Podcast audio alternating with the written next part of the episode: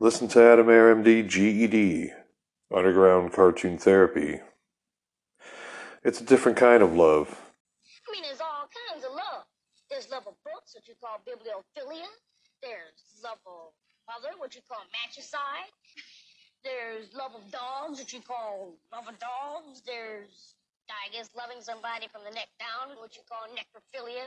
Then there's sadism and masochism and sadomasochism and masosadism. And then there's a whole lot of sick stuff. Whoa. What's up, guys? Did you know this guy from Gang Green fucking married the chick from uh, that wrote Voices Carry? That's why he covered it.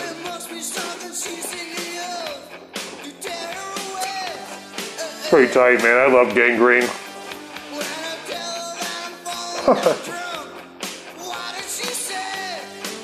I'm eating Monster Mash cereal. Shit's fucking awesome. The 50th anniversary of fucking Monster cereals is what this fucking episode's brought to you by. Oh, by the way, the guy from Gang Green, Chris Doherty or whatever his fucking name is, he uh he married Aimee Mann, and then uh they put out this super rare seven inch called Voices Carry. Don't know if you ever heard that. Pretty brilliant, man. I used to have a copy. It's on orange wax.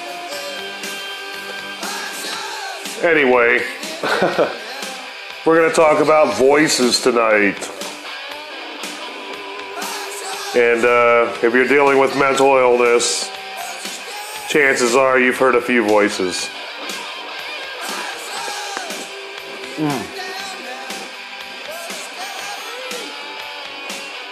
I've never had to really deal with the voices.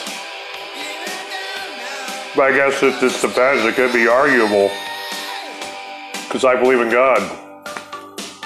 You could be like, well, he's just fucking crazy, right? I don't give a fuck what you think. I don't attribute what I'm going through as being mental illness on that end. I got a friend that's going to join us tonight, Dr. Acula. Motherfucker's going to talk about some voices. You're going to hear the most incredible fucking story I think I've had up to date. This guy has a lot to say. We do review the uh, MTV episode uh, Catfish by Catfish that got yanked.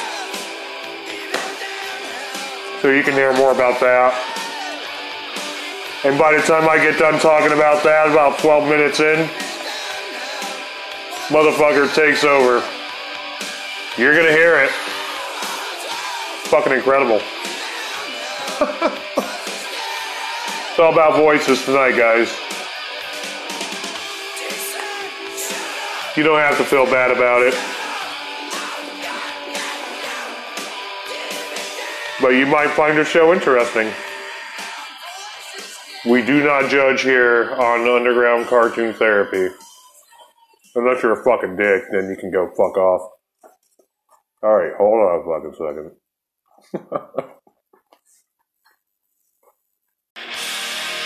we'll be right back, guys.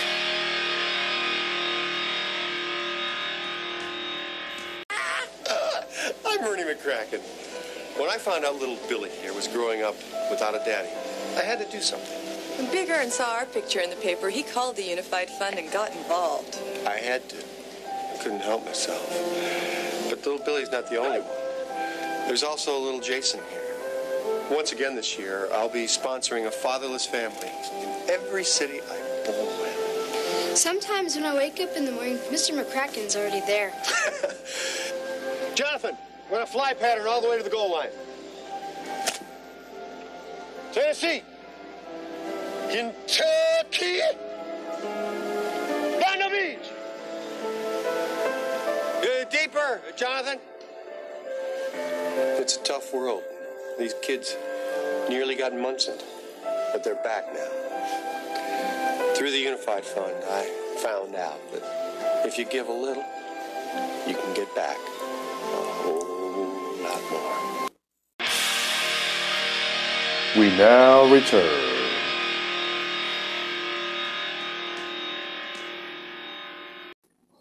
All right, we had our guest on, and I fucking hung up on his ass. He's either going to call me back or I'm going to call him. I'm going to beat him back to the punch. Here we go. All right. this is how I treat my guests. Hello? hey, sorry about that, man. Yeah, I wasn't sure if you're trying. Uh, was sure we were doing phone, not video, right? no, we're doing phone. I pre-record it, and it's just on my crackhead Android phone. That's it. That's, that's awesome. Yeah. It's all there, man. I got my little seven dollar pair of fucking Skullcandy earbuds. Yeah, it's what I'm using now, and I work it. I bet I, I pretty much have been using it since I started the fucking thing, like in March, you know, of uh, 2020. It was the first month in on the virus. How many shows have you done? Uh, this your episode 128. That's so awesome, dude. I think 128, 129, somewhere around there, something like That's that. still so fucking awesome. technically I've done about 140, uh, about 150 or whatever, but I yanked like 20 of them, Shit. and I was like, uh, nah. I'll release them sometime in season 15 or some bullshit, you know.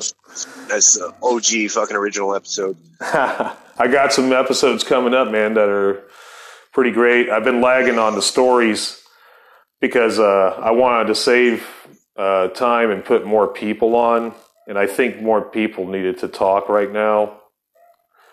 And uh, so I just went ahead and just, hey, you got a show? Because uh, I believe in God. And so God helps me do this podcast. He's, it was his idea. I was like, well, you know, he's like, hey, get everybody on. They're all stars. He's like, it's an untapped fucking gold mine, dude. And he talks to me like Jack Black. He's like, dude, think about it, man. They're fucking crazy. No. This, this is you're tripping me out. Just that part of this story is like the is just a trip because um, I mean, we're sitting here and having this conversation because of that voice. You know what I mean? Because that's why why I'm sitting here. And I was never a believer in God um, until something started talking to me. I don't even even I don't know what to call it because it, it's weird. Because the thing told me that to give it a name or a face is blasphemous in itself. So I uh, I call it God, but I I don't know what it really is. You know what I mean? I've also I've considered as well that it's fucking government mind control to turn me into a pacifist because I am a pacifist, but I've always been a pacifist. But it's a trip. That's a um, um, I didn't want to say any God shit because I didn't know if it would offend you, but uh, No, I said it. I said it for you, man, because I got the balls to do it, and uh, and I do believe in. And to be, the reality is, I'm not religious, man. me either. I I'm spiritual, but I think it's immature by the time we hit a level of adulthood to uh to to like nix out the idea altogether that there is no God, and to only go by science because I'm- there's just so, too much sure- shit that we can't explain. Well, we can both vouch for anybody that's not. I, I, you couldn't, you couldn't pay me to tell you there isn't something. Right. You know, there's, there's not a price for you. You can't buy that from me. You know what I mean? Like uh, you could say, I'll give you ten million dollars to right now deny it. I would say I can't because if I do that, that's all I'll ever get. yeah. You know? Well, I you know I grew up in the amoebics. You know, no gods, no masters, man. I was pretty strict about that shit too. Like a lot of uh, crust, you know, punk Yeah, metalhead motherfuckers. You know that, and you can see why because the church is full of shit. of course. And you know, so it's like, dude, of course you're going to be like, fuck God, but that that's the trick is that that was what the plan was to get good people that knew the church was full of shit to just to just de- denounce page, it all the all together. I- I tell people that all, all the time. I say the church is the place to show you where God is not. You know what I mean? yeah, that's a good way to fucking put it. and it, you'll go in there and you'll look at all this hypoc- hypocrisy, and you'll go, I, I can't find what they're trying to offer here, Yeah. and you got to go out and dig for it for yourself. Mm-hmm. So it's it's a trip too because you know it's and like I'm not religious, but I've read as many of the books that I can, and it's it's funny that these folks that claim like Christianity don't adhere to anything that their teacher taught them. So it's and I'm I'm not a Christian either. I'm, if I I Yeah. play with Hinduism probably more than anything, but uh, not in any way where I'm a devoted thing. I just love the imagery, and I don't I don't define what it is. I, I kind of people say, well, where do you think God? What is God? I said I can't tell you what it is, but I cannot tell you what it's not. You know, because I I know it's everything. You know, I love that. Yeah. It's a great, you know, solid stance, you know, to, because, you know, there are, you're not going to prove to somebody. And if they don't want to hear it, man, they're not going to fucking listen. You know, you're not Kirk Cameron from fucking Growing Pains. Now here's here's a banana, and this is why God exists. It's like I don't know if everybody remembers that one, but fucking, uh, dude, you're not gonna you're not gonna prove it to anybody. It's it has to be already within them, man. And Yeah, and you know it's actual. well, they're you know at at the point in which you do decide to go with the creator, you do give up free will, Yep.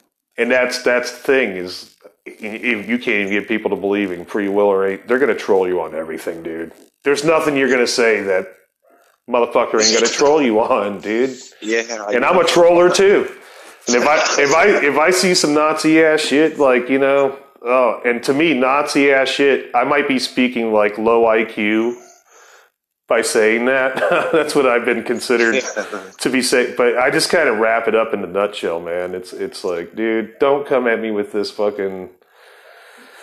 Nazi shit. It's that's what it is. It's just a remake of the Roman Empire. I had to call some chick Caligula today. I had to because she was like, "It's it's not spelled wine." I was trying to say wine like you're whining, but I spelled it W I N E, and you got the classic grammar Nazi from the gra- the grammar Nazi fucking division. You know, Panzer. You know, and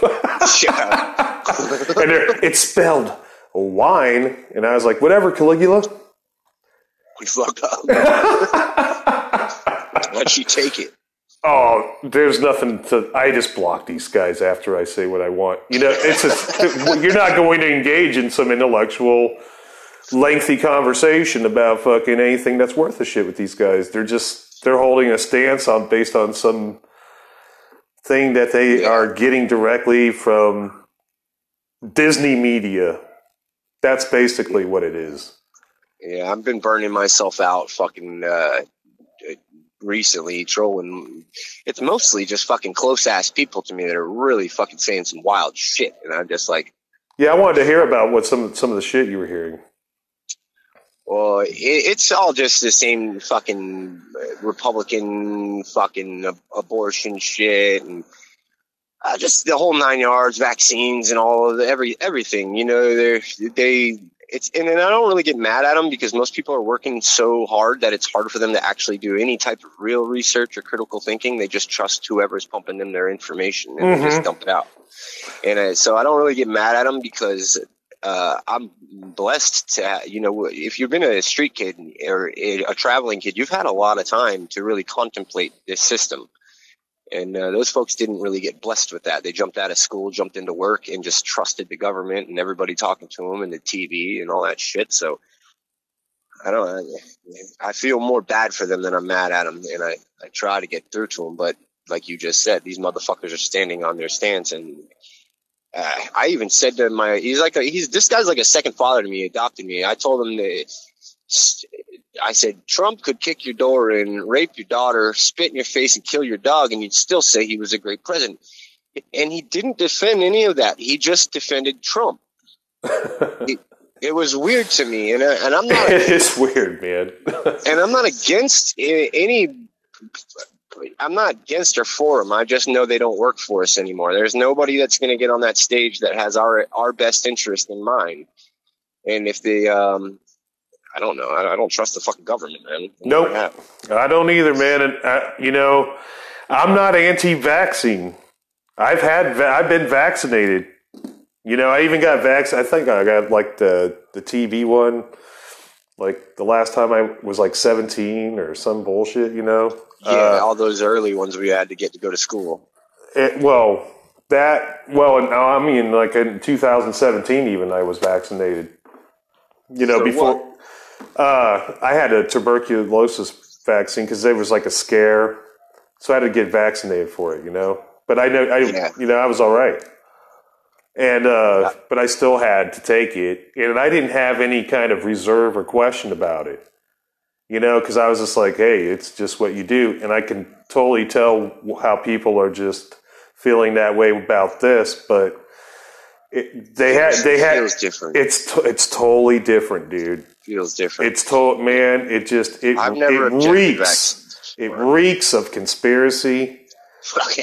It reeks of fucking uh, NWO.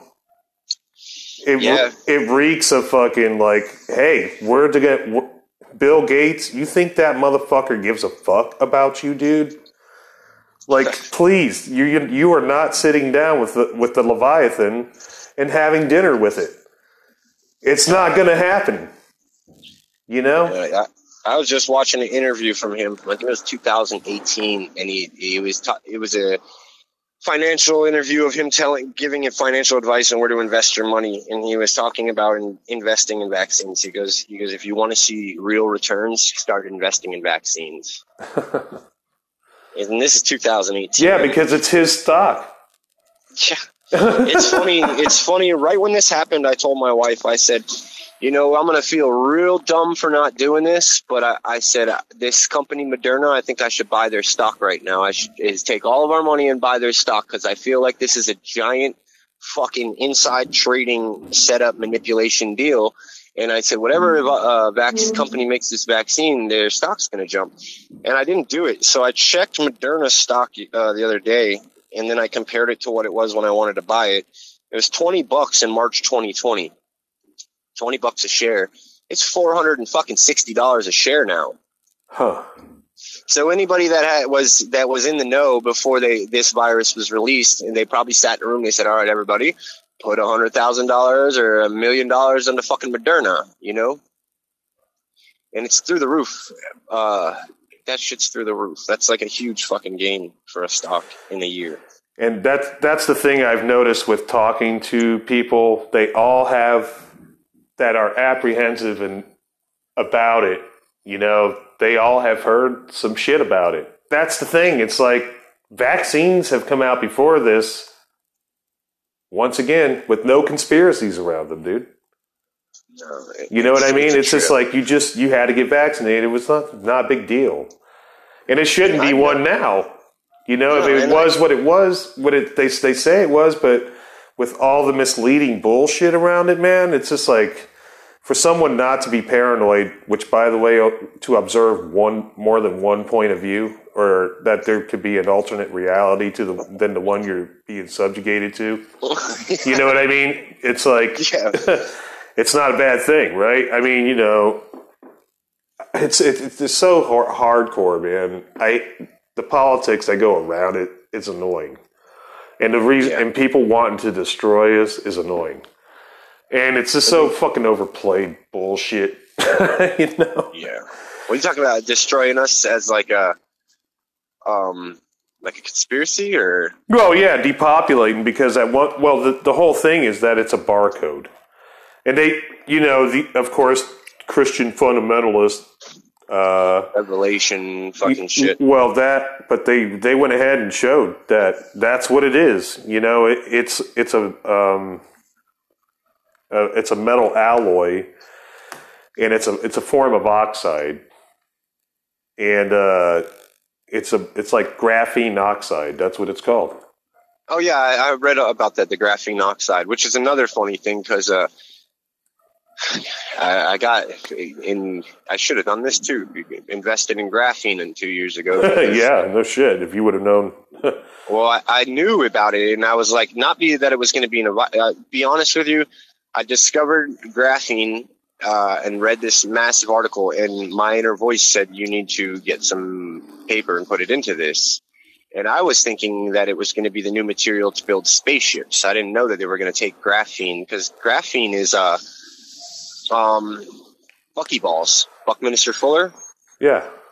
So it's and I've always liked been interested in that. So I was when I seen the technology that was coming behind graphene, I was like really like, damn, this is where it is going to be explosive. Not that I am an investor; I don't invest into things, but when I hear something in my head go, oh, you maybe should look into that, you know, and I'm going, oh, maybe I should, and then I don't, and then I find out that the fucking thing's being injected into hundreds of millions of people. You're better off not not having invested into it. Yeah, I mean, in the, and I, if I were in knowing that, I was thinking it was like I said, spaceships. Uh, a weird thing. Um, I mean, that'll be the last note on this fucking thing is a. Um, I know one person that's personally died from this virus, and they were vaccinated. I know another person that got sick with the virus who was vaccinated, and she was the the woman of the family, and she was the only one that wanted to get vaccinated. And then she got everybody else sick. What the fuck?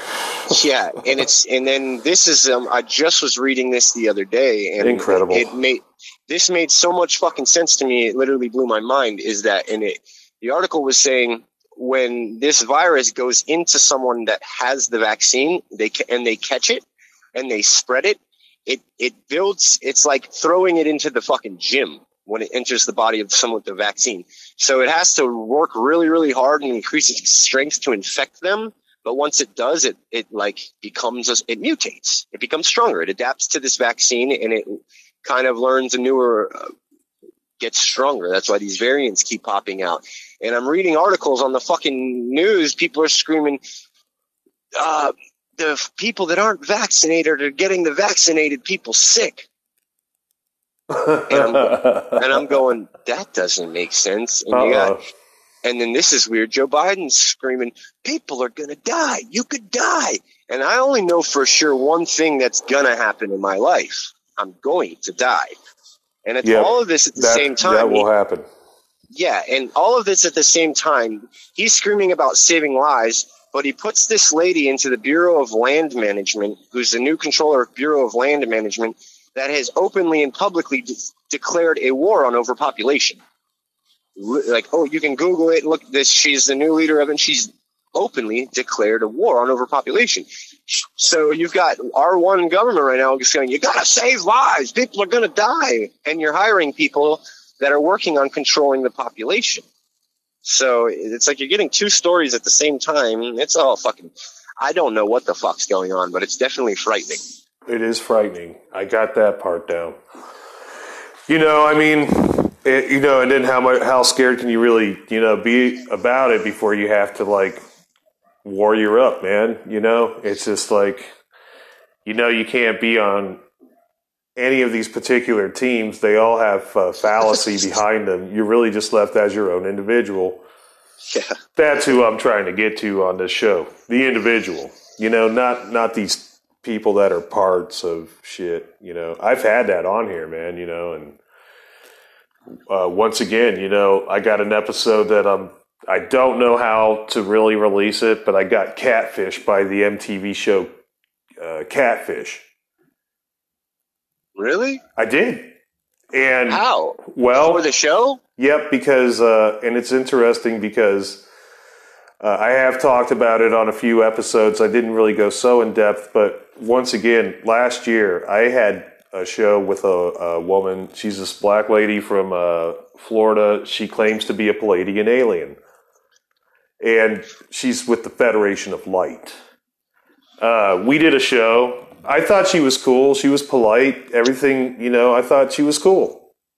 And uh, about two weeks after we did the show, I got a call from her saying, Hey, Max Joseph from MTV heard the show and wants to give us our own show. And I was like, What? And I was like, Yeah, he wants us, you know, to do the show where we're going to look for children, hunt, look for missing children with our psychic abilities. And I am up. I graduated in February of of this year, you know, to a, a higher level psychic ability. And I can't explain that right now. But um, No, I'm I'm with you. I'm with you. I, you know, I had been mid level until then. And at this point, you know, I was like, hey, that doesn't even sound like MTV. We're going to go look for missing children and UFOs. That was the that was it in a nutshell. I I told her that doesn't even sound like MTV. It cracked open this fucking whole thing, man, where the guy had done something. He started talking to me like I was a little bitch. and I was like, that's not going to work. So I called her up and told her, hey, I fuck this guy, you know? Oh no, he's drunk. I've known him for a long time. She said a lot of fucking specific shit, dude. And so, and it did, you know, when you're catfished by somebody, technically you just met them. You know, so for her to say, "Oh, I've known this guy for years," or da da da da, and you know, all this stuff like that, and he's a member with her, part of this Federation of Light, which is a UFO committee, which is now a charter, like kind of part appendage, if you will, of Gaia, which is like this alien ass shit. If people are out there watching conspiracy videos at all on YouTube that are listening to this, you're going to see this shit at the beginning of your, because it's based off algorithm. So they're, they're just going to play the Gaia shit. And basically, it's all the ancient astronaut dicks and Stephen Albright. And I know, uh, all, I know all about them suckers. and these guys are all like, when these guys get here, they're going to do this and that. And it's like, what do you mean when they get here? Uh, you know, and it's kind of like they're introducing them. You can kind of put this loosely with Trump's ambition to put the the the t- the space army out there. You know, when he was he was all like, "Space is an open ground for war." Oh, shit. and he said some shit like that. You know, people kind of forgot about it because they're more focused on ground level shit. But you know, he did do that, and there's a lot of things the government does like that. So basically, I, I, you know, I. 48 hours later, I got a call from Roxy Firestone, and she said, "Hey, this thing's over with," and she blocked me. I I contacted him and said, "Hey, what'd you do to her?" he started talking all crazy again. So I just, there's nothing you can do. You just block these people. So I just blocked him. And, uh, so crazy. and so it, about six months later, I gave her a show again. She had another guy who claims to be from the Federation of Light, also a Pleiadian, goes by the name of White Lightning. And I thought the show was absurd, man. And I kind of knock it, you know, after I after I put it out. I was like, this is crazy, whatever. I'm not gonna do. I'm not having this back on my show again. You know, Eh, I- Yeah. once is enough, dude. Uh, you know, so I put it on twice. So whatever, six months goes by again, and Atlantic fucking yanks that episode. Atlantic Records under CBS, who also Why? runs MTV. Uh, That's fucking because crazy. well because I used a song that without copyright permission, and I used I was giving the guest their own choice on the songs at that time, and I and she wanted to use fucking eight Eight Mile from Eminem, so I was like, all right. So I gave it to her, man. You know, and so long story short. Atlantic used that as an excuse to yank it. Two weeks later, I get a fucking Instagram message from a guy at Critical Content, which produces Catfish, which is what this guy would have been from last year.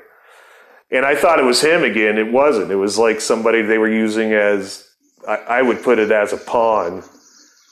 They pawned him off to have to deal with me, to threaten me basically to take the um, showdown. My co host left because of it. Because I was like, fuck this, I'm not going to. But then in the end, uh, God was the one that told me to yank it. And I was like, well, why? He's like, I don't care about this MTV dick. You can roast this guy all day, but you know, he's a weekend dad. And he has kids. And these kids need him right now. And if you leave the show up, he will be fired. And I was like, no shit. And he's like, yeah, the kids get, get affected. So I'll leave it up to you. And so I asked him about it. I was like, You're a weekend dad? And he was like, Huh? How'd you know that? And I was like, and, and then are you going to lose your show if I fucking keep my show up? And he was like, uh, yeah, I would lose my job. And and I was like, well, I'm going to go ahead and take it down. And he was like, thank you so much. And then I ended up becoming friends with the guy. I've been friends with him since then. It's been like two months now. And That's uh, crazy and yeah. awesome. and, I, and he's so a good much. guy. he I love life. it's weird, so crazy. but that's my story on that. And and guys, that's a whole episode coming up. I asked him today. I was like, "Look, I want you to be on the show to give me the justice that I deserve."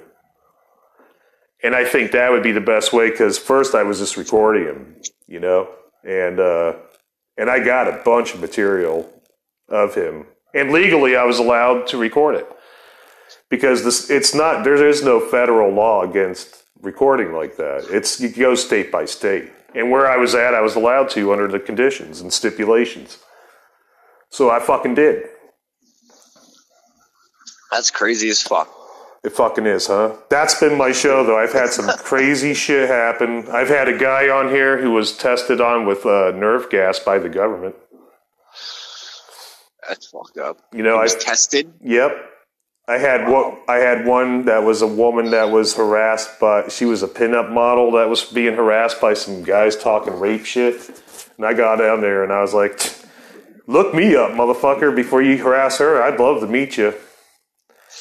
You know, but you can't really do too much. But you know, and I've just had that. That that was the first two seasons, man. And then since then, I've had all kinds of crazy ass shit happen, man.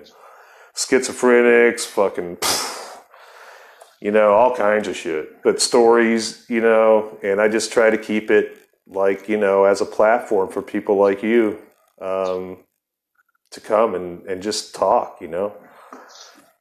Well, there's a. This is a. uh, You know, I'm a. I go by on some weird.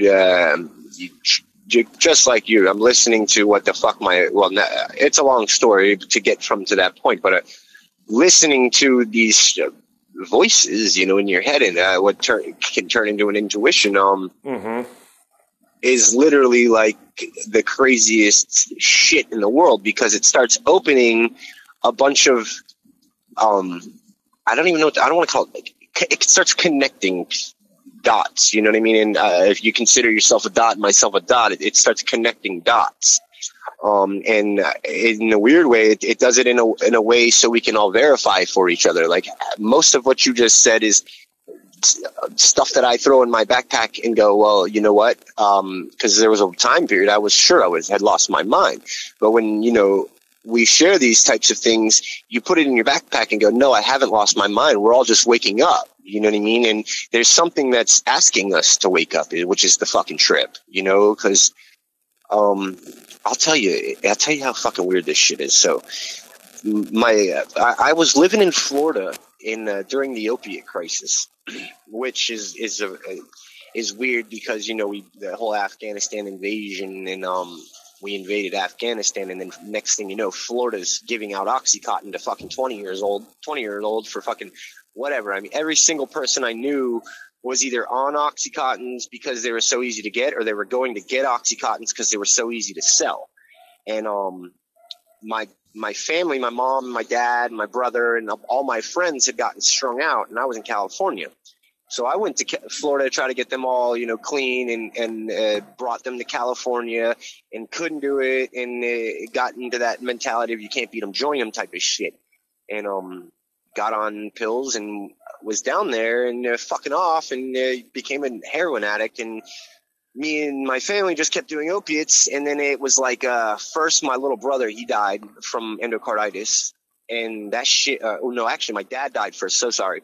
He OD'd then um my brother my dad taught my brother to shoot up. Like he was the one that first shot him up. So his bonding experience with my dad was that was his last experience. So when my dad died he got in this depression where he just didn't give a fuck and he, he was already on one. So he dies of endocarditis while he's taking care of my mother, my mother, because of the losing her fucking son, she's a at that time a heroin addict. She was fucked up, like real broken hips, broken necks, replaced knees, all this shit. And when they shut the opiate situation down, they cut all our meds. So we were all just buying dope together. And um, so she finally died, and then I have my little brothers are twins, so it was me and my little brother left, and I had made the commitment to myself. I was like, I'll get my brother clean. Once he's clean and back on his own track, I'll move to fucking pa- Pakistan where I can get dope for cheap, and I'll just live my life there. And um, anyways, so we we did the, we did the shit. I ended up back in New York, and my and I'm so we're strung out, and we had kind of uh quit the idea of quitting and we were we came to this conclusion and we're like look our family's dead me and you we're just to ride out this addiction till we're, we join them We'll be right the fuck back, motherfucker.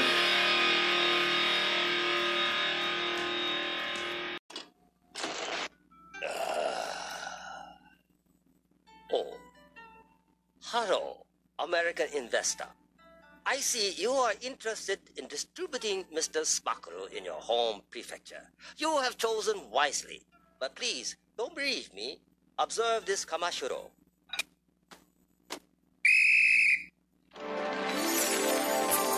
赤に対してブレだ汚れに汚る本気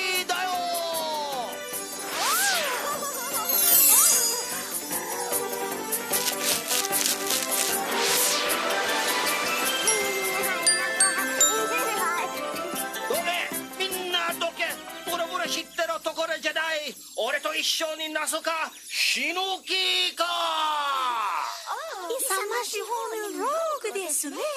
ミスタースパーカルのチャレンジに応じます。王様パワー。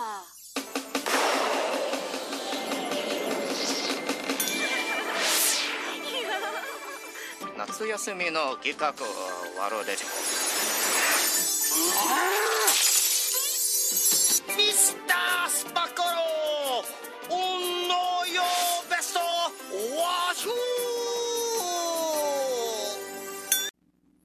troubled by strange noises in the middle of the night? Do you experience feelings of dread in your basement or attic? Have you or any of your family ever seen a spook, specter, or ghost? If the answer is yes, then don't wait another minute. Pick up your phone and call the professionals. Go Ghostbusters. Our courteous and efficient staff is on call 24 hours a day to serve all your supernatural elimination needs. We're ready to believe you. We now return.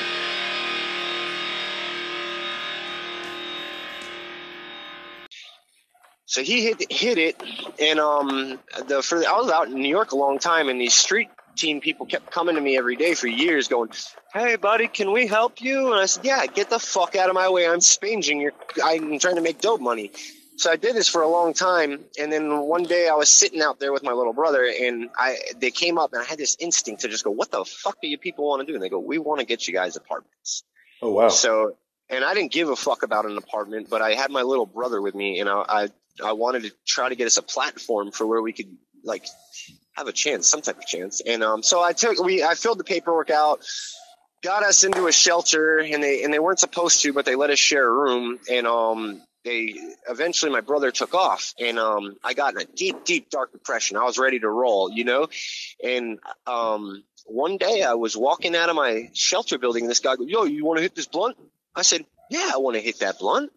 I and I I smoke weed and even cigarettes. I smoke it like it's crack. You know, I I blow out all my air, take a huge hit, and I hold it in nice and deep as long as I possibly can. So he hands me this blunt, and I hit it like a you're hitting a blunt, like I fucking hit it hard as fuck, hold it in, and as I blow it out, I go, "This isn't weed." and I, and I didn't know what it was. And I exhaled and I blacked out. And the next thing you know, I was running top speed through the Bronx, ripping off all my clothes. And um, it that moment, that whatever it was, K two in the fucking blunt. You were in the Bronx.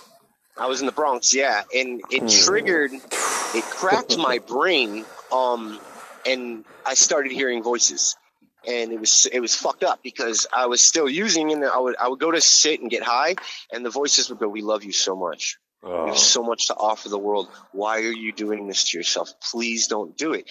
And it was impossible to, to en- even enjoy the dope at that point. You know what I mean? Because how can you enjoy it when you've got voices in your head fucking with you? You know, so they were fucking with me while I was trying to get high. So I went to the I went to a psychiatrist and, and I was like, look, I'm hearing fucking voices and um, I don't like what they're saying. And they go, well, what are they saying? I said, well, they said I need to learn to unconditionally love myself and love everything about this situation, and I need to stop doing drugs. And they go, well, maybe you should listen to them, but they could start telling you to hurt people. So I'll give you some medication. And at this point, I I um had like kind of quasi stopped trying to get high as much and because I was like kind of fucked up. Like I was, I was sure I had lost my mind. So I took the medication. The medication made the voices go away, but I started getting really depressed and crazy. And um, I told the doctor, I was like, I'm not gonna. I no, I didn't even tell her at that point. I just started take, stop taking them, and they. I just started like kind of. It took about a year because I was really losing my shit uh, thinking I was going crazy, and I was trying to get somebody to co-sign it for me, like "You've lost your mind, kid. We're gonna lock you up." And I was like hoping for that. But um, a certain point hit where I knew these voices were were telling me what they were telling me. They knew better than I knew what to do with my own body, and then it, it brought me back to when I had gone to AA before and and actually like did steps and and said, "Hey, God, I don't know how to drive the boat. Can you take it?" Let that path start and then jumped right back in the wheel and drove myself off, you know? Wow. Which I'm not on, you know, a, an advocate for AA or anything. It's a great program, but it, either way, the fucking voices were um, bothering me for a year and I, I started just kind of listening to them. And the, uh, one night I'm sleeping in the shelter and I hadn't stopped doing dope yet. I was on methadone and dope. I was on 140 milligrams of methadone and doing like three bundles a day and they they tell me wake up. It's 4 a.m. They go wake up. I get up. What's going on? They said get out of this building.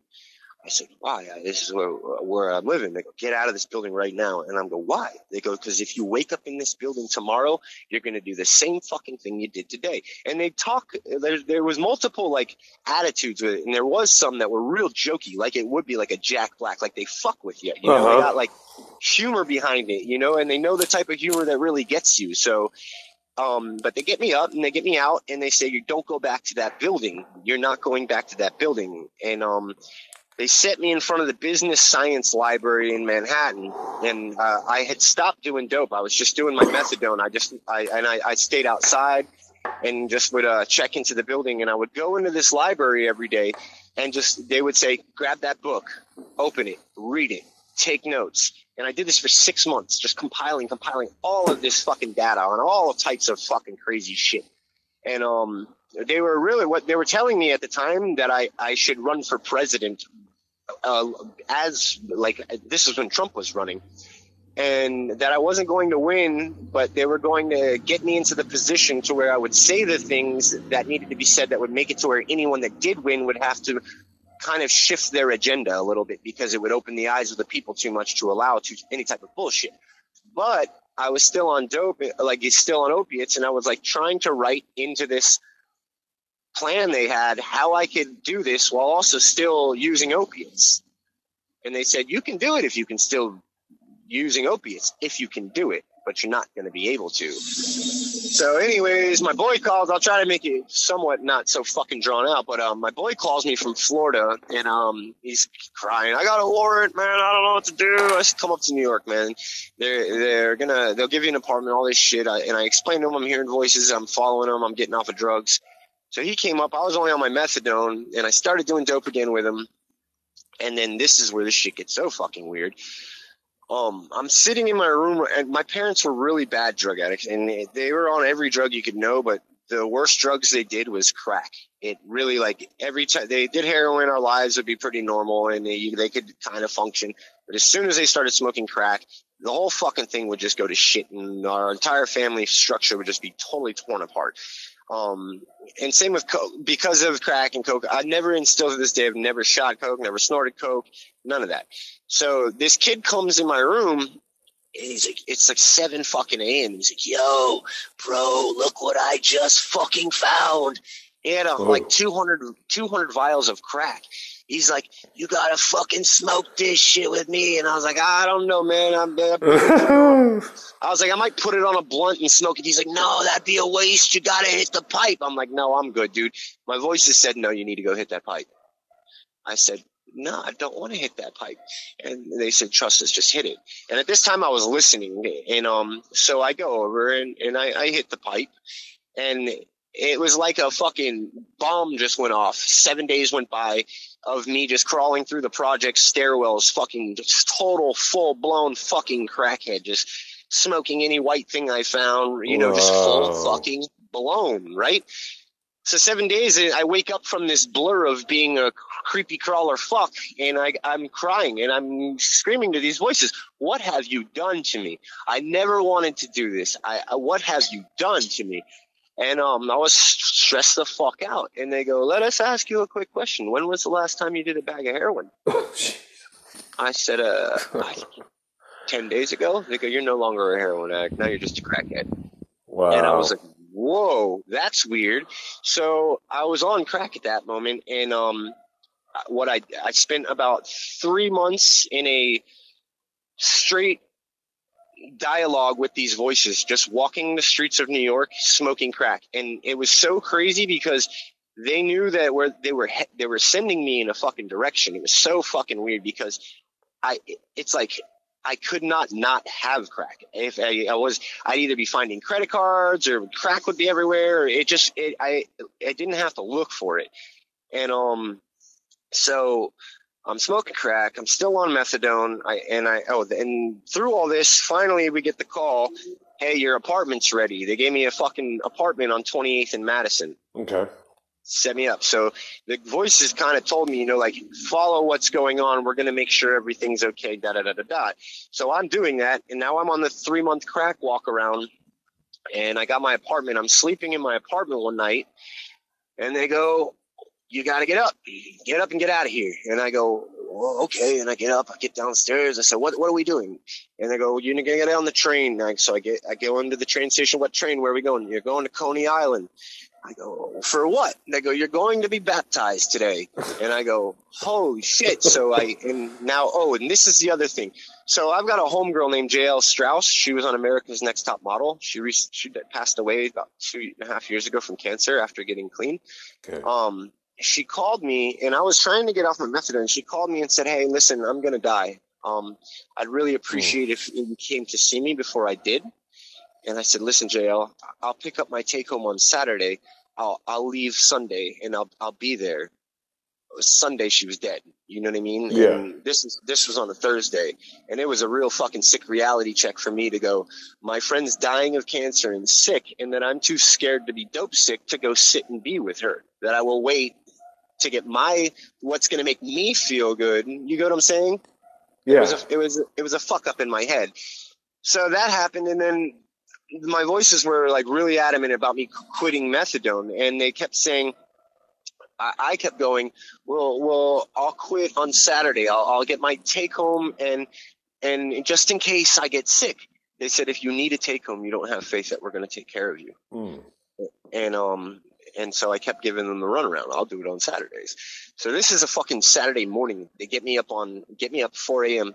Take fucking, take the train, get down to Coney Island. I get down to Coney Island. I get down to the beach. It's and and I I, I grew up in Hawaii and I lived in Florida and I've seen like some pretty impressive sunrises. You know, like. But this was like the craziest fucking sunrise I've ever seen. And and Coney Island's always been special to me because it's like for the immigrants coming here back in the day, that was the first thing they saw was the light of Coney Island. Yeah. So I always loved Coney Island. So they had me go to this place I Yeah, me really, too, really love. actually. Yeah, it's such a cool spot. Yeah. And the, and they're giving me this sunrise that I, I don't ever think I'll see one like this again. And they tell us, no, it's it's 25 degrees out. The ocean is 40 degrees. Huh. They say take off, take your clothes off and get in the ocean. And I, I couldn't, my balls aren't big enough at the time. I said, I can't do that. I, I just can't do it. It said, take your clothes off and get in the ocean. And, I- and I was like, no, I'm not doing that. And, uh, I said, I'll walk out to the end of the jetty and I'll do some sun gazing, you know, trying to woo my way out of it, you know? And they're like, okay, that's fine, but we guarantee you no matter what happens today, you're going in that water. Huh. And so I start walking the night of I was building an altar in my apartment. I would on this journey of smoking crack and walking around. I'd pick up whatever they said to pick up. It, it didn't matter what it was. It was like a training program. They go pick that up, and I go I don't want to pick it up. They go pick it up, and I pick it up, and it become part of the altar. The night before, I was walking around, and they made me pick up a fork, and I didn't want the fork, but they made me pick it up. So I'm walking across this fucking jetty, and then the jetty turns into a piece of wood, and I see this nice piece of glass in it. And they go, we'll pick the glass up. So I go to pick it up and it's stuck in the wood. So I'm like, I need something to pop it out with. I reach in my back pocket. There's the fork. And then I go to pop it out with the fork and it's not glass, it's ice. Everything's fucking covered in ice. So once my brain accepted that it's ice, I freaked the fuck out and was like, I'm not going to make it to the end. It's all ice. I'm standing on a wooden beam. They said, do not think like that. Focus on where you're going. Keep your eyes there and move forward. I said, I'm not going to fucking make it. And um, I'm, screaming with them. They're screaming at me about, look where I'm going. Keep moving forward. And I lost my faith in the moment and slipped off the fucking thing, fell in the ocean, and I've got my backpack and I'm, I'm you know, like dressed like a fucking person for the cold. I land in the water and I fucking, I get like up to my, almost exactly half wet. And I fucking jump back up on the jetty and I'm going, what the fuck? Ah, screaming all crazy as fuck. And they go, well, since you, and I'm half soaked, they go, well, since you only have half faith, you get a half a baptism. Now go sit on the fucking beach and watch this sunrise, you stupid fuck. And that's how they were talking to me. So I went and I stood and I felt like a stupid fucking idiot because I could have just took my clothes off, jumped in, dried off, put my dry clothes back on and had the fucking business done and got the fuck out of there. But I wanted to play hardball with them. So now I'm uh, trying to do the job and watch this sunrise and the sun was like paused. It would not fucking come up. So I'm standing there for 45 minutes, half soaking wet, my toes start going numb, my fingers are burning, and I'm I'm getting this feeling like I'm getting hypothermia. Yeah. And um, I start walking up the boardwalk, and I'm asking people, I just fell in the ocean. I need help, and they just looked at me like I was a crazy person, and like fucking, you know how it is, and they just kind of moved the fuck to the side. And, and I see a security guard at the fucking um aquarium, and I said, "Sir, I just fell in the ocean. I think I need help." He goes, "You need to get down here right now. We're calling you an ambulance." So they pull me in the place. They make me take off all my fucking clothes. They sit me next to this massive, beautiful Stingray tank and they go, we'll bring you a t-shirt. They bring me a staff t-shirt and I put it on and I look at the fucking shirt and it's got a name tag printed on it. It says Jay Cooper. My name's Jeff Cooper. You know what I'm saying? Yeah. So I was tripping out. I'm going, this is fucking gnarly. They take me to the hospital. They're getting me in the ambulance and like, do you have any weapons? I'm like, no, I don't have any weapons. And then my fork falls out and they're all looking at each other like, this dude's a fucking lunatic. Oh no. yeah. And they take me to the hospital. the fucking and, fork. Yeah. And I'm fucking fucked up. And they tell me, you gotta, um, you, you gotta, you gotta stay here for a couple hours and get your temperature regulated and then you can go. So finally I go to, I take a nap, I wake up and they're like, all right, you can go. Yeah. I go, I don't have any fucking clothes to wear. So, so they bring me a pair of white fucking sweatpants, a pair of white Air Force One Nikes, and a fucking weird little shirt, and they gave me a white sheet to keep myself fucking warm because they gave me a shitty little shirt. And at this point, all I'm all I'm got now. I'm dressed white. I look like somebody out of the fucking Old Testament, and I'm carrying my Bible. You get what I'm saying? Yeah. And I get out of this hos- hospital, and it's fucking one o'clock. Methadone clinic closes at eleven thirty and they go, "You're no longer a methadone addict. Hmm. Congratulations." I was on 140 milligrams of methadone. I didn't detox. So, and they they told me from the get go if I trusted that they would take care of me, they'd take care of me. So with that, I got off the shit and um I started listening very closely to what they were saying because at that and I, I stopped doing crack with it with the methadone because I once I was off of all the methadone, I was like, well fuck crack. I dropped all of it. Now I Wow. got this apart apartment and they go, empty everything out of this apartment. This apartment is to help people detox off those sidewalks out there because because I was one of the bigger dope dealers out there for a long time. They go, everyone you sold poison to, you will now offer them the ability to let it go. So they said, get rid of everything you own. Nothing in this place is yours. And I didn't want to. Uh, so I, I was like, I'll do it. And my sister's like, come visit because I got sober. She wanted to see me. She's like, come visit me in Vegas. I go visit her in Vegas. I let my homies stay in the place while I'm gone. I didn't throw everything away. I was resisting it. And, uh, he calls me. He's like, dude, you're never going to believe this. Don't be mad at me, but your whole apartment's flooded. Everything's ruined. You have to Oh. throw it oh. all away. I said, oh, and I just laughed like a lunatic. Because if I don't do what they tell me, they just do it and make me deal with the fact that I didn't do it. You know what I mean? Yeah. So when I came back, I knew I knew that what the fucking deal was, and my homie that was staying there, I carried this bed into that apartment for you know picking up a bed on the streets of New York and carrying it blocks and setting it somewhere. But I brought it up to the apartment for him to detox, and I slept on the floor. I said, "This is your bed, utilize it." And I gave him as much time as he needed, and he never utilized the fucking bed. Still to this day, the kid's strung out. But um, the voice when I was in on my way back from Vegas, they said people will start calling you about wanting to detox. The first person that calls you, you put them in this bed. So not even fucking next day, my homegirl calls me and she's like, "Listen, I just got out of rehab. They treated me really bad. I'm on Suboxone. I want. I somebody told me you'll help me detox." And I was like, "That's weird. Come on through." And this is a homegirl of mine. I've known her for fucking 18 years. Uh, sister status. Never tried to fuck her. Always looked out for her and was never really attracted to her like that because she was too fucking wild and I'm too much of a lover to be with somebody that's like so risky. Yeah. And um, so she calls, and, and of course I'm. And I, at this, I've been celibate for two years. I'm not smoking cigarettes. I'm not smoking weed. I'm not Okay. doing anything. Anything. I'm. I'm. And I don't even own anything anymore besides my sheets and my books. You're like a clean slate now. Clean fucking slate. I, I have nothing. Everything's been dedicated to the whole. And uh, so she comes, and I explain to her the bed. I say, "This this bed is yours for two weeks because I've done this a million times, and it doesn't take longer than two weeks." But I want you to always remember every moment that you lay in it, there's someone out there waiting to lay in it as well. You're not really laying in it, you're just preparing it for the next person that's going to be sitting here, and you will be sitting with them as I am sitting with you. And um, so I put this girl in the bed, and uh, I, I get her off her Suboxone because she was convinced she was going to need to be on Suboxone for the rest of her life, and I said, not a fucking chance. You know, you got to let that shit go. Yeah. So she she did, and she was in that bed for three days, and she looked me in the eyes and says, "Let's go find somebody to put in this bed." From, the, from that point, I was like, "This she's fucking about it." So we bring this kid up, and uh, we we tried to help him detox, and he was being pretty difficult, and I, I, we kept him there for a while, and uh, I don't know I don't know what happened to him, but um, either way, so I'm like, "You're clean. What are you gonna do with your life?" And um, she's like, "I'm gonna get my son." And I'm like, I'm so proud of you. You need to go get your son. You're clean. You can do this now. I said, Where are you going to go live? She goes, I'm going to go live with a friend in LA. I go, Who is? She goes, He's my old dope dealer. And um, it was crazy because my voices, they like kind of like paused reality and were like, they set two paths before me. They said, You can keep moving in the direction you're going, or you can sit down for a moment with this girl and let her walk with us.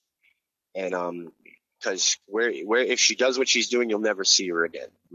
You know what I mean? They knew they knew what she was doing, and uh, I mean it's obvious if you're a drug addict and you hear a story like that, you know what the fuck's up with the girl. So I tell and and I didn't really want to because I was celibate, and it's risky, you know, if you're trying to maintain some type of sense of sanity to get in a relationship. Um, so I I kind of was losing it a little, and I was like, I think I need to fucking go to the hospital because I didn't really want to marry her at the time, and I didn't really want to break my celibacy. And I had her around and detoxing her, and I was smoking cigarettes with her and smoking weed, and kind of felt like my, she might be a bad influence, whatever. And um, so I I tell her this is what these voices are presenting to me, and I explain to her the only reason we're all sitting in this room right now is because I'm just following what they're telling me. And uh, her answer to me telling her that is goes, well, maybe we should eat some acid. and that was a fucking a conundrum for me because in this the whole thing was to get me off of everything and get me away from everything. And they set me in this situation now where, and I didn't want to eat the acid. They go, "What are you? you're scared to eat the acid?" And I said, "Yeah, I don't want to lose my connection." And they go, "If you're scared you're going to lose your connection over acid, you don't have one." And I was, oh, you fucking bastards. So I ate it. Next thing you know, we're married, and they're telling us you you you're gonna keep doing this work, and um you're gonna need more space. Oh, and this is the other shit too. This is, has to do with the child shit. They told me um to stop touching money. They said don't touch money. And um, I like an idiot go don't because I was sober. I was like I want to like put my life together like a normal human being. I was like I'm gonna get a car and a job and these things. I'll have money. And they go no no you're not doing any of that. We didn't get you here so you could do that. And I go well how will I eat? And they like with that attitude, they go, "You're a fucking idiot. You've been on a heroin for fucking twelve fucking years. You've never paid for food in twelve years. You're gonna eat the same way you've always mm-hmm. eaten. We're gonna fucking make sure you've got something to eat." And I was like, "That's true. I, you're probably right." But I was still hesitant because everybody wants to touch money. And then they really fucking, because I had a nervous breakdown several years before when I found out you could buy children on the deep web. It, it, Oh, it just hurt me so bad. It hurt me so bad I didn't know what to do. You're not alone on that. Yeah, and like I was having a real nervous breakdown and like drinking a, a fucking handle of whiskey a day because I was I, I couldn't fathom it. How could we have allowed this to happen? So my homie, he, he had just inherited a bunch of money and he he loved me a lot. And he's like, "Listen, dude, I don't want to see you like this. What is it going to take to make you feel better?" And uh, and I said, let's order one of these kids, and the person that comes to deliver him will put a fucking gun in their mouth, have him take us to the people running the thing, and we'll fucking blow all their heads off. And then I broke down even worse because I don't want to hurt anybody. I don't want to kill anybody. I am a loving human being. And it's just, I, I- I didn't, it left me in a place where I felt so weak and powerless. I was fucked up psychologically, just completely destroyed from this.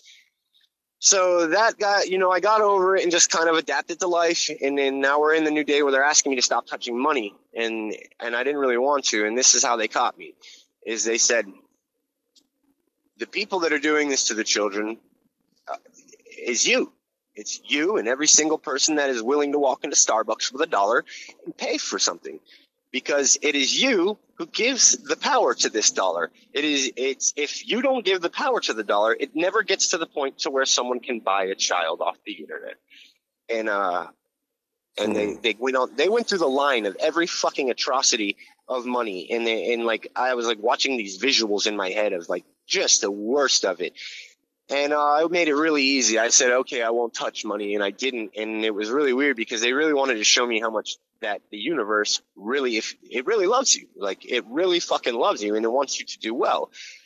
So um, I did that for a while, and um, me and my wife got married, da da da da, and we we we needed to get more space, and uh, we we've been moving in this really really weird circuit where whatever gets put on our plate, we try to make sure we're ready and willing to make sure that anybody that wants to eat off of it can. Yeah. And uh, we don't. We we were we were like road tripping on just no money, like just pulling up in the gas stations, not like jugging or anything. I would walk up to somebody. And it's at the pump. I pull up right next to him and I say, "Excuse me, sir. I'm a servant of the Most High. Me and my wife are missionaries because we are in, in the reality of the game, as well as you are. Anybody that provokes these types of thoughts is doing the real work, in my opinion. Yeah. So I would just say that to the people, and and they they told me if I humbled myself like completely, that I could I could get anything that I needed if I was humble enough. So we would ask for the gas, and it was a trip because it was never ever about the fucking gas. Because every single time would be these forty five minute conversations at a gas pump about God. All right, with conversations about God at gas pumps. Yeah. Okay, we're good. Sorry about that. We had to stop, and uh, my editing's not that great, guys. Sometimes, but um, your story is fantastic, man, and uh, I'm on every word. Um, I don't think you're rambling at all either, and I, I appreciate you utilizing this as a as a platform to, to to tell us this thing. And we, you know, I know people are going to appreciate that that do that do hear it. You know, I fucking infiltrate motherfuckers with these shows, man. I'm a crack. I'm a crackhead with recording, man. It's like I'm gonna. There's so much shit to record. It's just like I'm gonna record the rest of my life, man. Because what a fantastic fucking journal. You know, of just you know all of it, of all things encompassed. You know, and, and it was really just the best way I could do it, man. You're you're blowing my mind. I'll tell you that much. You too, man. Back at you. I was just saying, you know, while we were on in in between recording sessions here, that I was one of these people that I'm out of my league to tell you that I understand what you had been through as far as the drug usage and all that the experience with it because I've only done psychedelics and I've only smoked weed. I did take a hit off of a of a dust joint you know, a couple times. but uh, you know, I can count three times, you know, and I thought the first time I did it, I astroplaned. I was hustling books over there on St. Mark's. It was like second in St. Mark's. It's like 19, 1992, dude. Holy shit! And uh, it was like 93. It was like 92, 93. It was my first time in New York, man. And uh, there were How squats old are you, everywhere. if you don't mind me asking? I'm almost 50. I'll be 49 in October, you know. Holy shit, dude! You're holding your youth real tight. Oh, kind of. I mean, you know, I mean, I, right now it's just like, I mean, I don't really have too much ambition to entangle myself into the real world right now. My mission is as as as extreme sounding as yours is, and uh, you know, it's it's just on a totally different level. But you know, it's that same thing. Like I said, you know, if we both if we both the voices that you have and the voices that I have, if they both lead to the to love at the end of it, spiritual love, then that then we both are serving the same God. And, yeah, absolutely. and if we're I- and if I we're, if we're not, we're not. And then if you're not, you're, we're not. You know. I firmly believe it. I mean, that just just what you're doing with your what, with what you're doing with this platform and how you're doing it is is on the list of things that are are to be done because you're you're uh, for one you're letting people shine and that's uh, there's not one person that doesn't if if you if if they're if everyone shines when they're allowed to Yeah. a lot of people a, a lot of people feel like they're not allowed to Yeah. which is a fucking trip. But um, I consider what you're doing is you're taking you're taking uh you're making a like a almost like a time capsule of human testament. Yeah. You know, one of the things too is because I I just I was pretty open about I I told everybody you know hey I opened this portal and this portal that I'm I'm uh, working with right now is a seven year portal. You really shouldn't have a, a portal open for seven years. That's not the greatest thing, move you ever made, but you have to have a lot of protection over it, you know.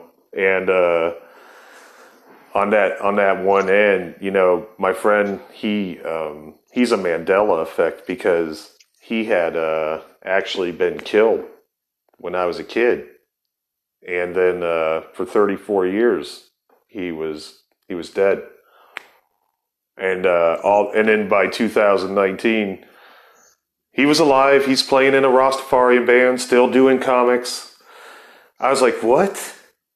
and I found him, you know, and I told, I was like, "You're dead, dude." He's like, "What are you talking about?" I was like, "You died when we were in middle school. I remember it." And it was a traumatic thing that gave me PTSD, even because he was my best friend. That's fucking gnarly. Yeah, and I was 13, dude. So the, there is a there is a quantum timeline break, and, and and when I told him that, he he didn't knock it out because he's a quantum physicist. Ironically, and you can go and you guys can go back and listen to the episode uh, uh, when your dog eats your fucking weed. It's about six episodes back now with Tim Simpson. It's amazing, man. He's an amazing. He's he knows so much shit, dude. It's it's uh, it's uh, it's boy? awful. Yeah, man. He's my oldest friend. Uh, I'm gonna have to listen. to it. But you know, technically, he's my oldest friend, but he was gone for 34 years. You know? That's fucking crazy. Yeah, man. So it did heal.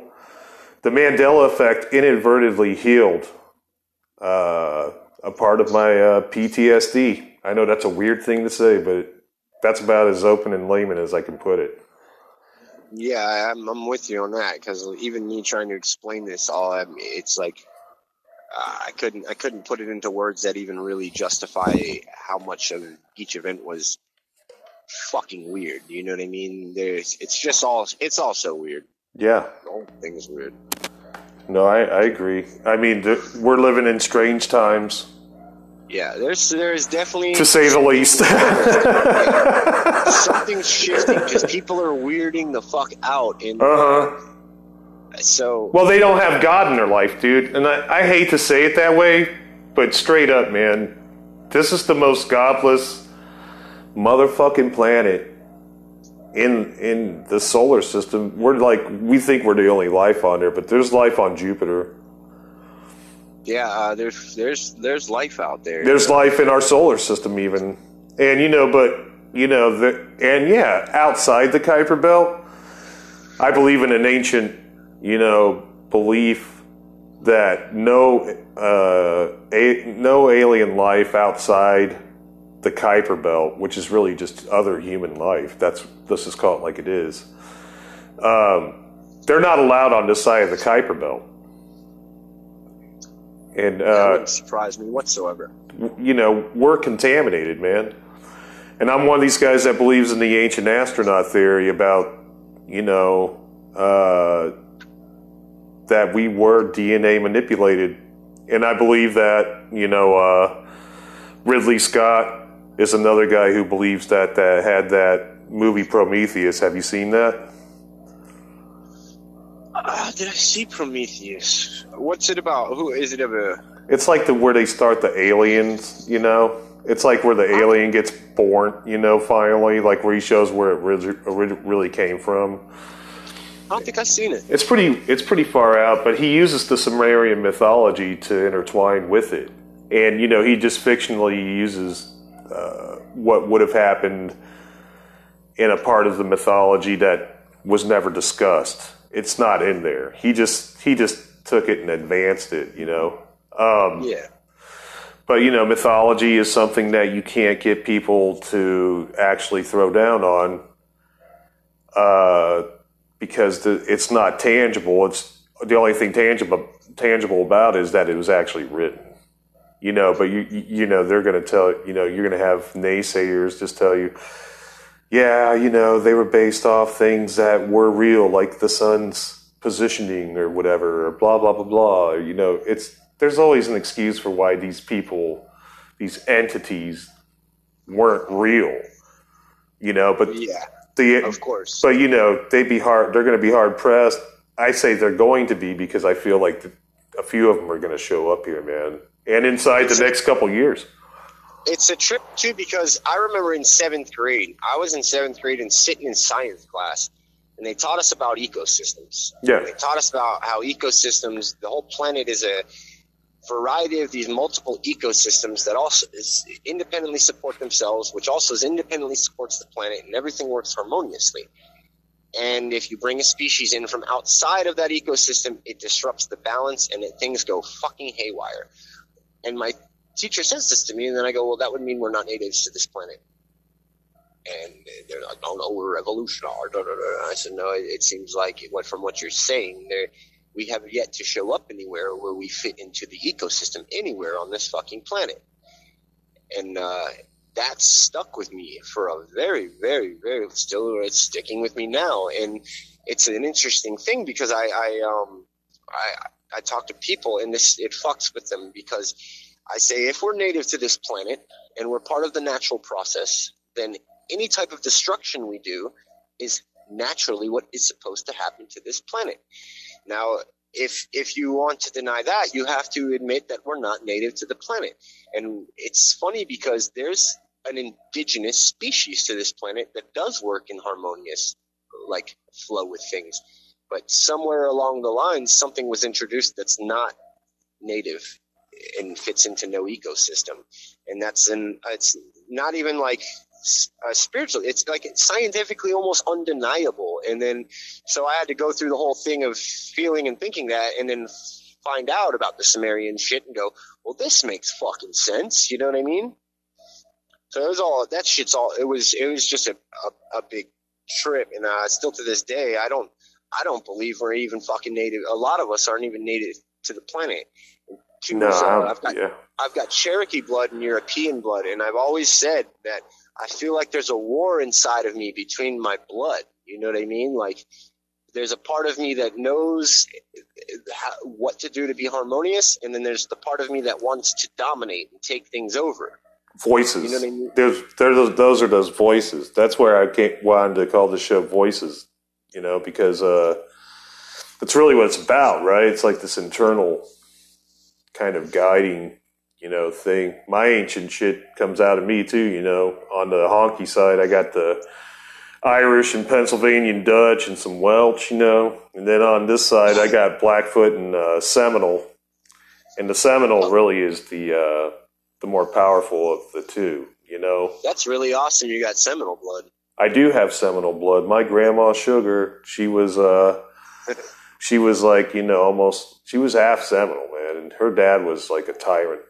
You know, he was like this old farmer that used to beat the shit out of her when she was a kid and you know, my grandfather was some, you know, crazy audacious motherfucker on the road hobo and just was like, I'm gonna go rescue this girl from the farmhouse or whatever. He rescued her one stormy night by today's standards, you know, their, their ages, you know, didn't match. But at that point in time, I thought it was like 1934 when he rescued her.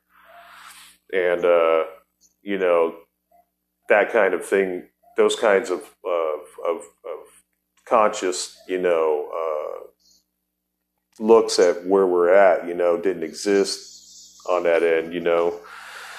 Um, there was just a lot of uh, chaos in the country. Uh, now that we do have more conscious, uh, you know, and the consciousness is waking up here, like almost hundred years later. You know, we're we're in 21, you know, in a decade and some change. You know, 23 years or like uh, 13 years rather. You know, it'll be hundred years since my grandfather rescued my grandma from that kind of scene. You know.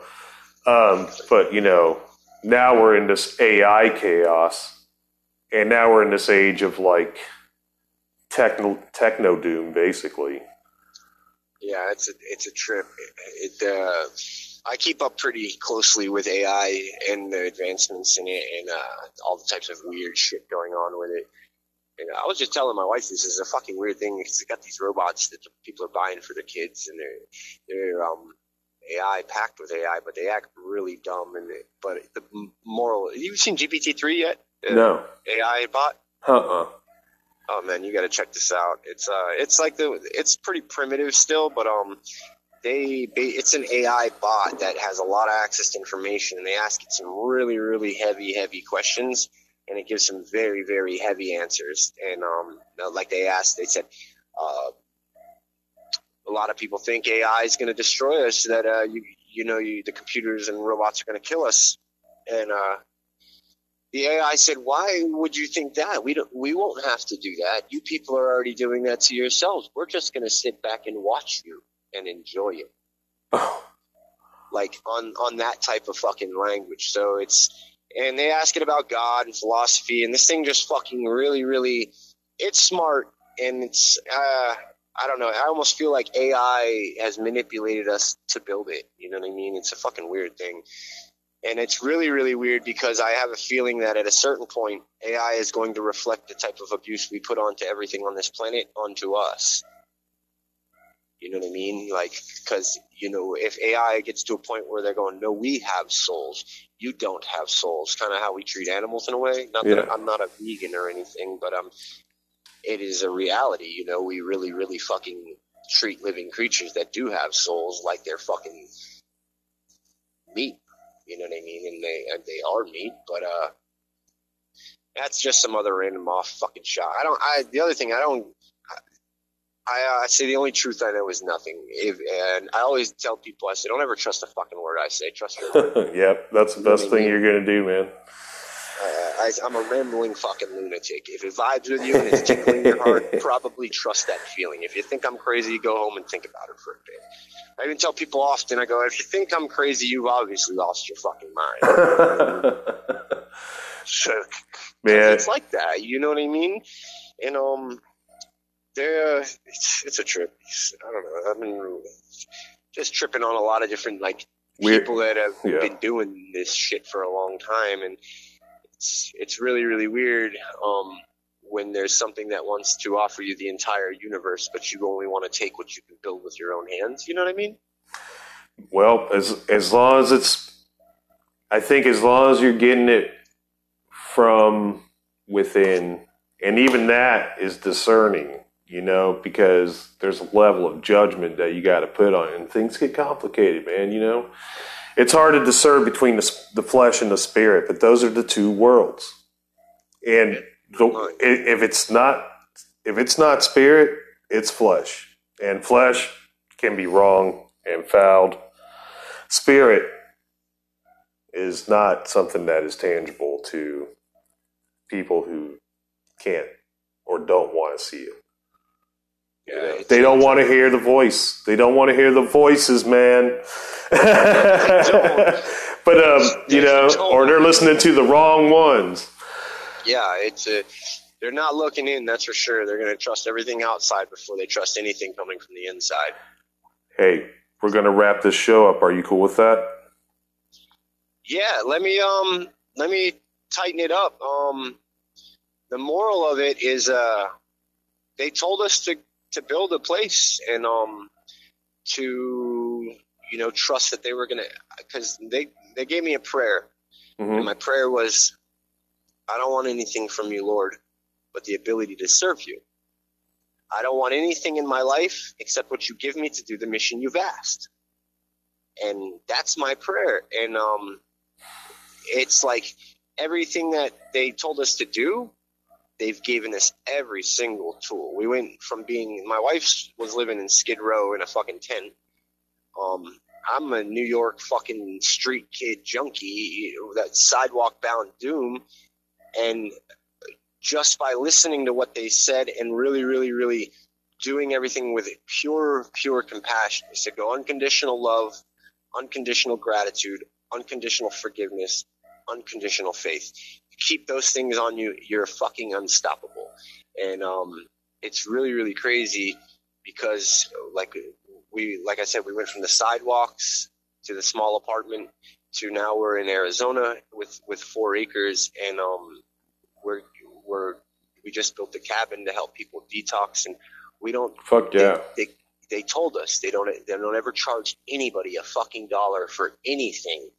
And um what's really really weird is that moving the way they asked me to move, it's like they want to always make sure that I have everything I need to keep doing what they asked me to do. right on, man. It's a fucking trip, you It's know. good. The big the big thing with the space and this goes for you as well, man, is this land is not it was never our land. It- not like my and my wife's land. This is not my land. This is our land, and it's it's for people who don't want to play the game and want the time to figure out how they want to play it. You I love that, overhead- man. Overhead's a real fucking bitch for people. You know what I mean? Mhm. And they, to Kill a Mockingbird, the lady wanted to write the book. She couldn't find the time to do it. All of her friends put the money together, paid her rent for a year, and she wrote a fucking best hit seller that everybody's still reading in high school. You know what I mean? Yeah. So it takes it takes a little bit of support from each other to really really maximize the shine that somebody has, and it takes the faith of a little bit of a group. So you can do this. Don't worry about time and money and space. You've got all of it. It's here. Do what you really love. So I that agree. space is there. And um, as well as you, you ever want to come out there and throw a fucking cabin up and have it as your summer vacation spot in Arizona? Um, uh, we're doing the vibe. And one more thing, Adam. High, uh, high priest in the order of Melchizedek. Know about that? Uh, not offhand, but it sounds like I'm going to have you back on to talk about it.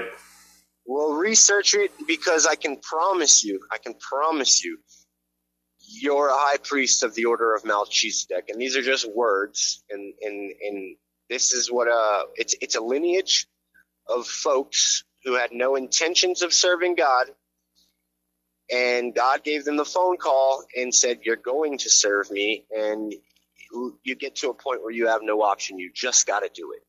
I agree with that.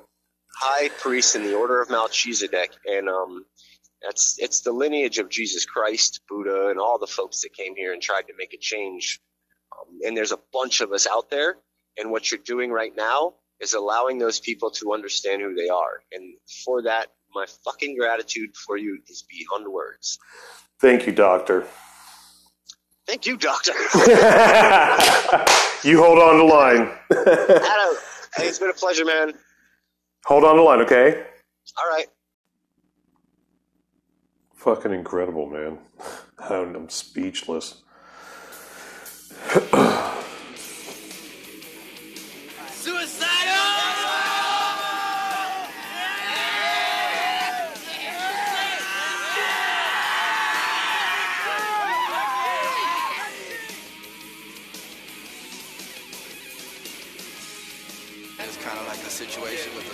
The suicidal know. When I was a kid, people always told me what I couldn't do, you know. And to this day, it pisses me off because everybody always told me what I couldn't do. Nobody told me, to, like, give me guidance on what I could do. And half the stuff I've done, I never would have been able to do it. And I didn't think I could until someone said, you can't. And I said, wait, I can't. And I said, well, maybe I can't, but I sure as hell gonna try, you know. And that's the whole reason why we're here right now, you know. We started off in our kitchen. The first time when we were playing, people, what are you gonna do that? No one's gonna like what you're doing. That's like, okay, well, we're wasting our time, let us waste it. You worry about your time. Sometimes you gotta fight with your fist, sometimes you gotta fight with your mind. And that's the whole reason why we're here right now, you know? There's a war that they don't even know about. Because it's a war inside my head.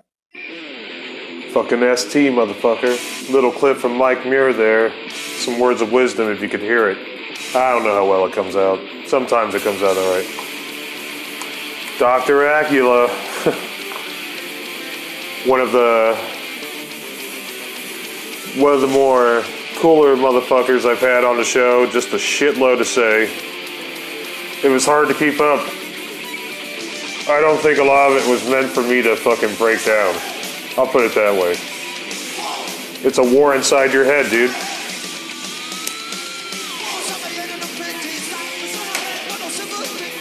Want to thank you guys for tuning in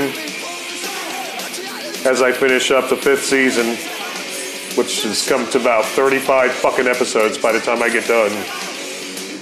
And then I'm to do it a different way, man. I've been wanting to do it a different way. Because the voices in my head have been telling me, do it a different way, motherfucker. We all got to go through it, man. And if you become spiritual, it can be through ways that are very dark, as you have heard tonight.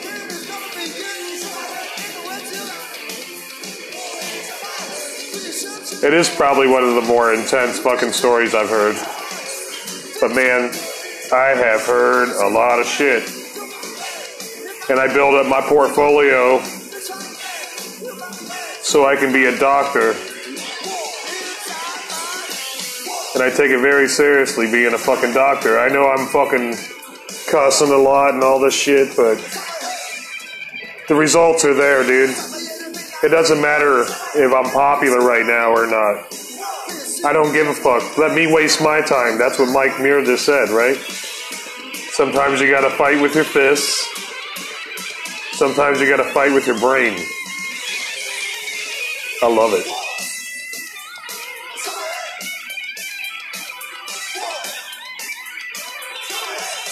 I love it, man. The first time I heard this, I was in seventh grade. Join off the Join the Army album. I fucking love it, man. War inside my head. War inside my brain. Can't feel my pain. ST. Rocking it down. Along with Adam Air MD. GED. Fucking underground cartoon therapy, man. We're gonna wrap up this fifth season in about four more episodes. And then I'm gonna take a long break. Like I should have a while ago. But I'm a fucking crackhead making these motherfuckers, you know that. Until next time, gang. I'm gonna keep spamming your mailbox.